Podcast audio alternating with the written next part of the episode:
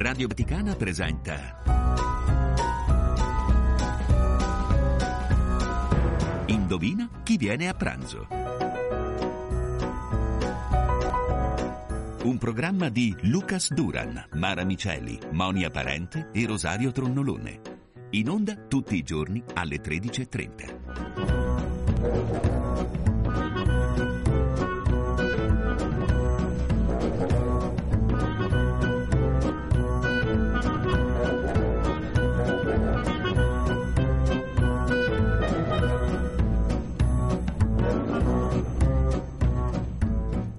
buona giornata da Monia Parente, eccoci puntuali come ogni sabato alle 13.30. Saluto e ringrazio dall'altra parte del vetro Damiano Caprio in regia e Raffaele Di Domenico alla parte tecnica. Sulla carità, uno dei pilastri del cammino quaresimale del cristiano, padre Vito Magno ha intervistato Don Franco Monterubianesi, fondatore della comunità di Capodarco, che da mezzo secolo si batte a favore delle persone con disabilità, accogliendole in una cinquantina di comunità.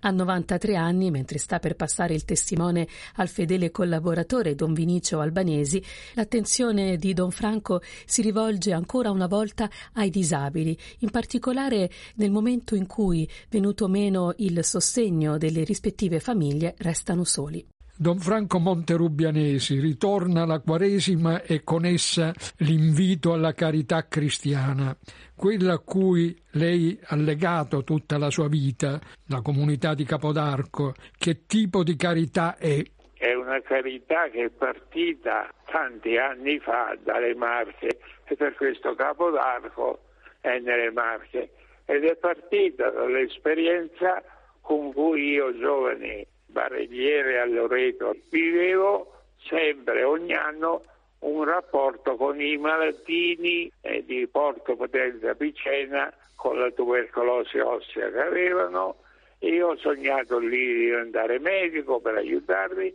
e poi venendo a studiare a Roma eh, ho deciso di farmi sacerdote e su questa dimensione dei giovani malati ho creato la comunità un'esperienza che ancora dura perché noi siamo sparsi in Italia in più di 50 realtà. Sono stato questi giorni in Friuli e poi in Trento, mi sono ammalato, però poi ho superato la polmonite e sono tornato nelle Marche dove andrò a vivere i miei 93 anni di esperienza promuovendo l'idealità di Capodarco. Idealità per la quale spesso ha dovuto lottare ai fini dell'emancipazione dei disabili fisici e mentali, ha dovuto lottare con le istituzioni.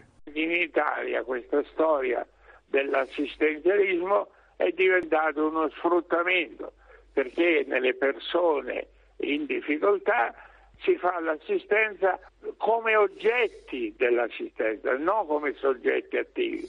Nel Trentino ho trovato che la grande battaglia di Basaglia, con la chiusura dei manicomi, oggi è un disastro perché i medici puntano solo sulle medicine, non come Basaglia che puntava sull'integrazione sociale anche dei malati.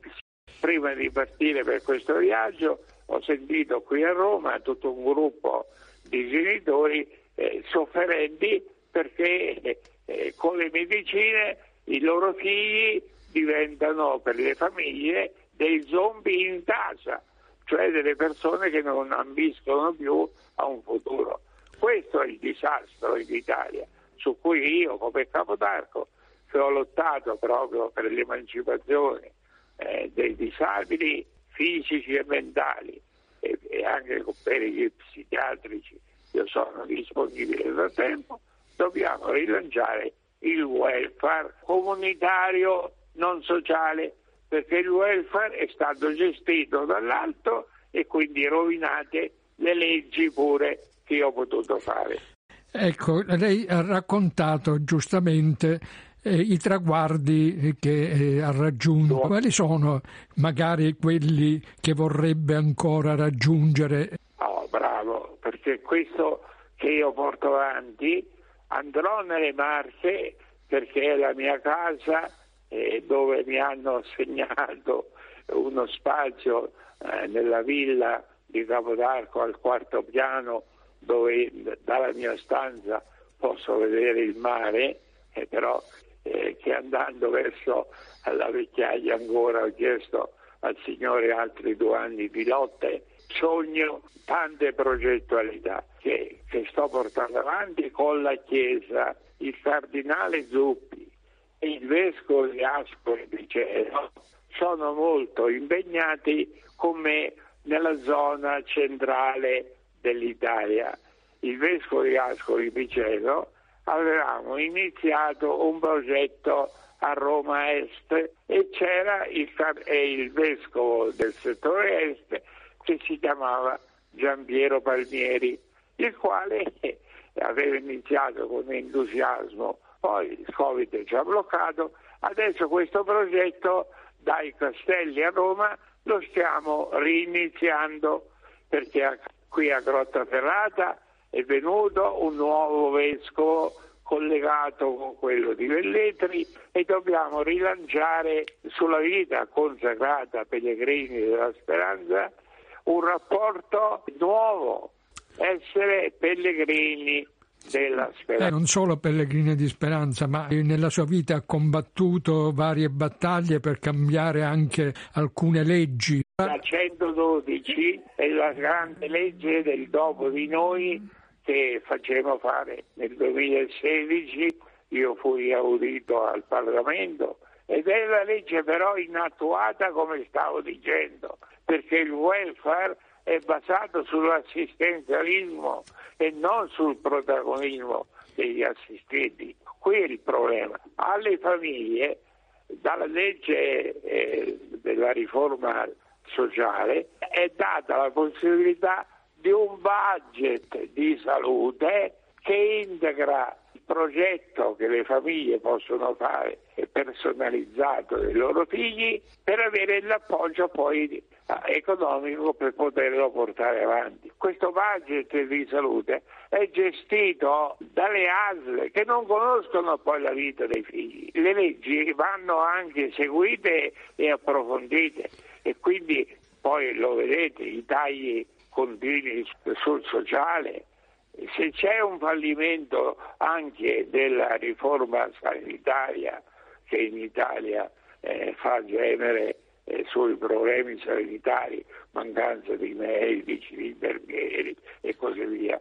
È perché il sociale non è stato mai favorito, è stato sempre negato in questi ultimi anni. Noi avevamo avuto una grande speranza e per questo dico che il valore di Capodarco, che ha creduto sempre in Gesù risorto, che dà la speranza ai poveri, quindi i miei progetti riguardano soprattutto la formazione dei giovani, perché le famiglie, anche del dopo di noi, non vanno da nessuna parte se non ci sono dei giovani che si coinvolgono con loro. Don Franco, lei sta per passare il testimone a Don Vinicio Albanesi, suo storico collaboratore. Che raccomandazioni sì. si sente di dargli? Don Vinicio ha gestito la mia realtà delle Marche con molta sofferenza. Io scriverò un libro su questa mia resistenza di vent'anni e vittoria e sto cercando di rilanciare tutto il protagonismo della nostra realtà. Vinicio è sempre il mio successore, lui ha 80 anni rispetto ai miei di 93 e deve rilanciare la dimensione internazionale a cui lui tiene moltissimo dei giovani formati del mondo, perché noi abbiamo anche il CES Project che collabora sulla dimensione dei giovani da formare a livello internazionale e in America Latina e in Africa. Noi dobbiamo sempre partire dai missionari che nel mondo rappresentano una verità profonda della Chiesa che si muove verso gli ultimi nella dimensione del Cristo risorto. E a Don Vinicio io chiedo l'umiltà eh, di servire questa idealità eh, di Roma che deve rilanciarsi nonostante il fallimento che abbiamo avuto, nel progetto che porteremo avanti dall'Appia a, alla Prenestina in collaborazione con l'Università di Tor Vergata per formare i giovani alla dimensione eh, non assistenziale ma di promozione delle persone in difficoltà. Don Franco, lei quindi lascia la comunità di Capodarco senza rimpianti?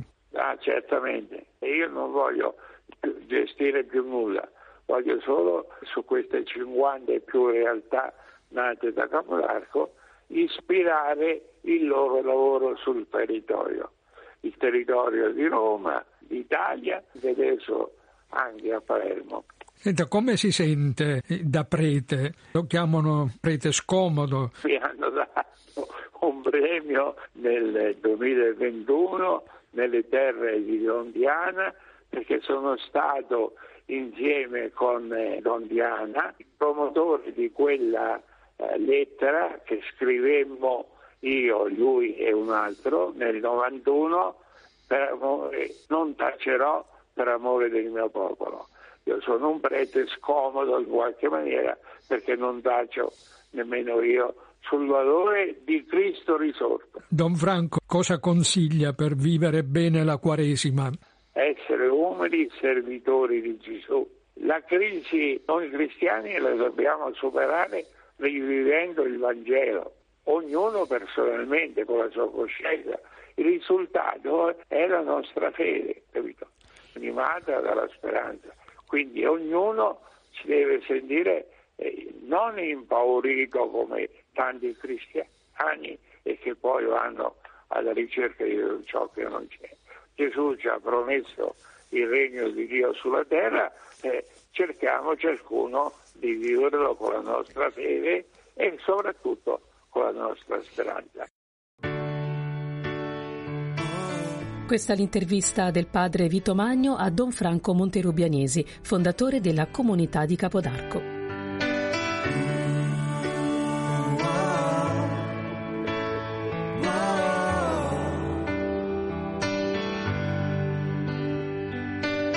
Oggi la gente ti giudica per quale immagine hai, vede soltanto le maschere, non sa nemmeno chi sei.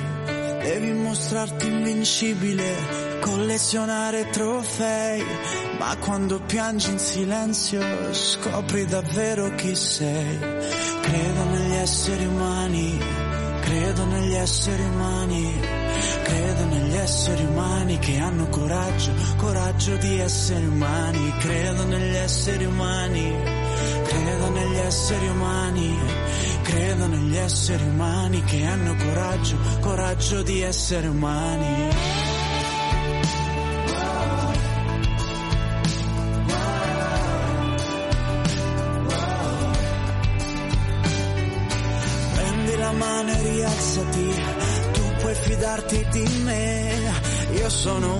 Qualunque, uno dei tanti uguale a te ma che splendore che sei nella tua fragilità.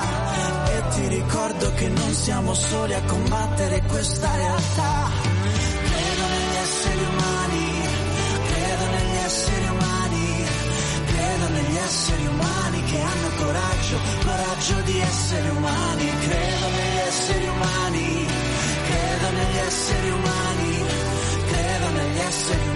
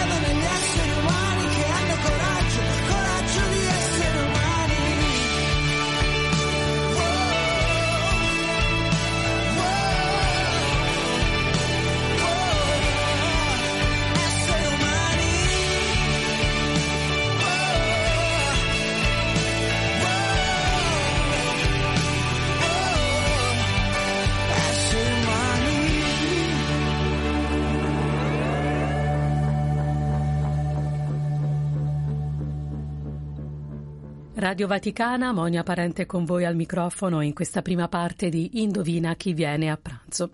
E continuiamo ad ascoltare in questo tempo di Quaresima, il giovedì e il sabato, intorno a quest'ora, una delle meditazioni della serie Sguardi, un cammino biblico per il tempo di Quaresima. Oggi vi propongo la meditazione di Rosanna Virgili, biblista e scrittrice ad un brano molto noto. Siamo nel capitolo 7 del Vangelo Vangelo di Luca, versetti 36-50, il brano nel quale una peccatrice lava i piedi di Gesù con le proprie lacrime e li asciuga con i propri capelli, indignando i presenti e prima di tutti il padrone di casa. Vi leggo solo l'inizio di questo brano per quanti non lo avessero presente. Dal Vangelo secondo Luca, uno dei farisei lo invitò a mangiare da lui. Egli entrò nella casa del fariseo e si mise a tavola. Ed ecco una donna, una peccatrice di quella città, saputo che si trovava nella casa del fariseo, venne con un vasetto di olio profumato e fermatasi dietro si rannicchiò piangendo ai piedi di lui e cominciò a bagnarli di lacrime, poi li asciugava con i suoi capelli, li baciava e li cospargeva di olio profumato. A quella vista il fariseo che l'aveva invitato pensò tra sé se costui fosse un profeta, saprebbe chi e che specie di donna è colei che lo tocca. È una peccatrice. La scena dove si intrecciano diverse prospettive di sguardi è quella di un interno, la casa di un certo Simone fariseo. Questi voleva conoscere meglio Gesù, l'uomo di Nazareth che grandi folle seguivano e consideravano un profeta. Simone voleva sincerarsi di quanto si diceva su di lui, vederlo un po' più da vicino. Quale mezzo migliore che un invito a pranzo? Repentinamente entra in scena una donna che si accovaccia ai piedi di Gesù. Ed ecco l'incidente, per così dire, del racconto. La donna porta un vasetto di olio da massaggi e sta ai piedi di Gesù e piange e bagna i piedi di lui con le lacrime che profumano di unguento e glieli asciuga poi coi suoi capelli. Un gesto di rara passione e di notevole imbarazzo, però, per tutti i commensali. Il primo problema è la violazione delle regole di purità alimentari. Si deve accedere puri alla tavola e non contaminati dal contatto con una prostituta il cui corpo pullula di germi di peccato. I gesti di lei sono affatto sconvenienti, compiuti così in pubblico e coinvolgenti le parti erotiche della persona, le mani, la bocca, i piedi, i capelli. Insomma, si tratta di qualcosa che non si può non vedere, ma che un uomo integro e retto non può nemmeno guardare. Il fariseo, infatti, dice il testo di Luca, vide la donna, ma non la guardò. La sua mente andò subito a giudicare ed egli disse tra sé quest'uomo non è un profeta. Gli bastava vedere che il suo ospite non avesse scacciato in malo modo quella pubblica meretrice per darsi la risposta. Se costui fosse un profeta, saprebbe chi e donde è la donna che lo tocca. Lo scandalo del toccare la rottura del muro di confine di quanto la legge stabilisce come puro e come impuro, era quello che il fariseo vedeva fare a Gesù. Le mani debbono essere pulite, così pure i piedi. Toccare è lasciare che il puro si misceli all'impuro, infatti, il bene si misceli al male, che la vita si confonda con la morte, e mentre Gesù condivide la tavola col fariseo e la donna continua a ungere i suoi piedi di resina odorosa mista a lacrime, non solo contamina il suo corpo, ma contamina tutta la tavola, il cibo, le bevande, i commensali. Il fariseo ha già chiuso con Gesù, senza pronunciare nemmeno una parola. È bastato un socchiudere gli occhi, è un gioco di sguardi. Ma ecco che Gesù, che invece ha gli occhi ben aperti sul viso di lui, rompe quel rumoroso silenzio e gli si rivolge dicendo Simone, ho una cosa da dirti. Gesù va avanti e racconta una parabola. Il fariseo giudica bene la parabola, ma non sa che così facendo giudica obiettivamente anche se stesso. la parabola diventa uno specchio che gli permette di dare uno sguardo autentico a se stesso. Ma non solo, Gesù lo costringe a guardare alla donna, dopo essersi rivolto anche lui nella sua direzione. C'è una maestra, c'è uno sguardo che darà insegnamenti preziosi non dall'alto della tavola, ma dal basso dei piedi del Signore. Tre sono le regole dell'ospitalità che Simone, il fariseo, ha violato. Non ha dato l'acqua per lavare i piedi, non ha dato il bacio dell'accoglienza, non ha unto il capo di Gesù come segno di gratitudine. Lei, invece, la donna, ha fatto molto di più di quanto non contemplasse la stessa legge ha dato come acqua le sue lacrime, ha speso un fiume di baci, ha unto di profumo i piedi, un eccesso di ospitalità da far impallidire il fariseo. Questa donna ha fatto ciò che sta prima e dopo della legge e che nessuna legge potrebbe mai contenere. La legge è infatti retribuzione, è misura, è calcolo, mentre l'amore è smisuratezza, eccesso, è impossibilità di sapere dove si trovi il limite. Per questo Gesù risponde a quella donna col perdono, una asimmetria, un altro ordine di idee rispetto alla legge. Che splendida maestra è la peccatrice. La immaginiamo con lunghi, mediterranei capelli neri e profondi occhi verdi, come quelli di Atena, la dea della sapienza, o quelli della donna del cantico, che nella notte lampeggiano mentre vanno a cercare l'amato occhi verdi come l'olio di Palestina che versato sui piedi di Gesù emette raggi dorati. Col suo bagno di lacrime, ella celebra una vera liturgia penitenziale, sciogliendo tutte le cicatrici del disamore in quel fiume di risanamento e di liberazione. Ella si unisce ai piedi di Gesù col bacio santo della comunione, unge i piedi di lui, riconoscendo simbolicamente che egli è il Messia, alza il suo sguardo raggiante come una maestra di fede persino per il Maestro sono perdonati i suoi molti peccati, perché molto ha amato. L'amore è la via della fede, porta di salvezza e di pace. Va in pace è infatti il saluto che Gesù fa alla donna. Simone intanto guarda stupito l'incrocio degli sguardi di Gesù e della donna, che è divenuto sorgente di pace anche per lui. Questo il commento della biblista e scrittrice Rosanna Virgili al brano contenuto nel Vangelo di Luca al capitolo 7 versetti 36-50, una delle meditazioni che fanno parte della serie Sguardi, un cammino biblico per il tempo di Quaresima in onda ogni giorno su Radio Vaticana alle 6.35 del mattino e in replica alle 20.30 e poi disponibili in podcast nella eh, sezione pagine di meditazione facilmente raggiungibile da Google scrivendo anche soltanto sguardi Radio Vaticana sarete reindirizzati all'elenco completo delle meditazioni. Io mi fermo qui, tra poco la linea passa al radiogiornale delle 14 e subito dopo a Rosario Tronnolone che torna con il suo spazio dedicato al cinema. Da Monia Parente, buon proseguimento all'ascolto della Radio Vaticana.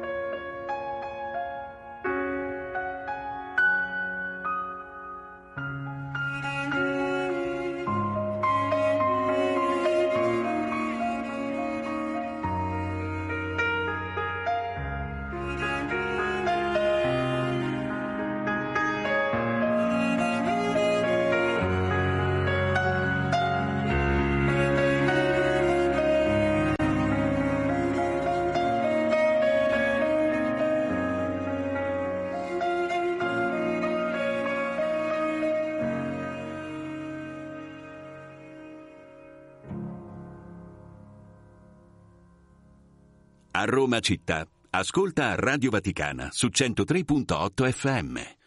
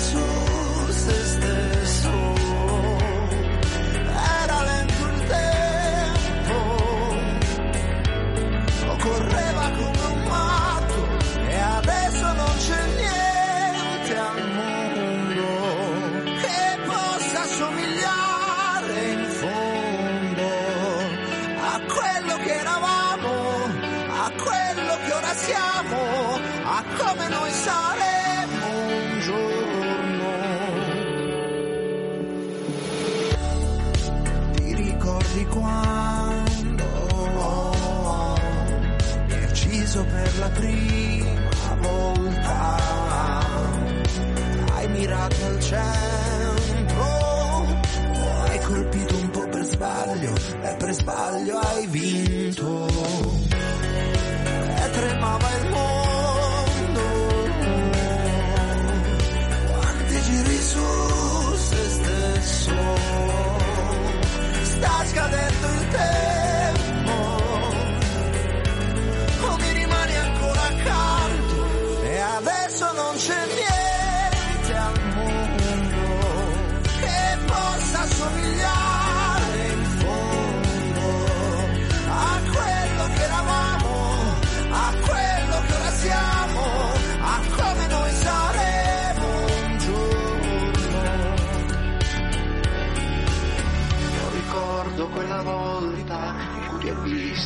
un'altra, non ricordi quella volta in cui mi hai tolto pure l'aria, non ricordo la tua faccia, ho fatto la mia smorfia, non ricordo la mia casa. E adesso non c'è niente al mondo che possa somigliare.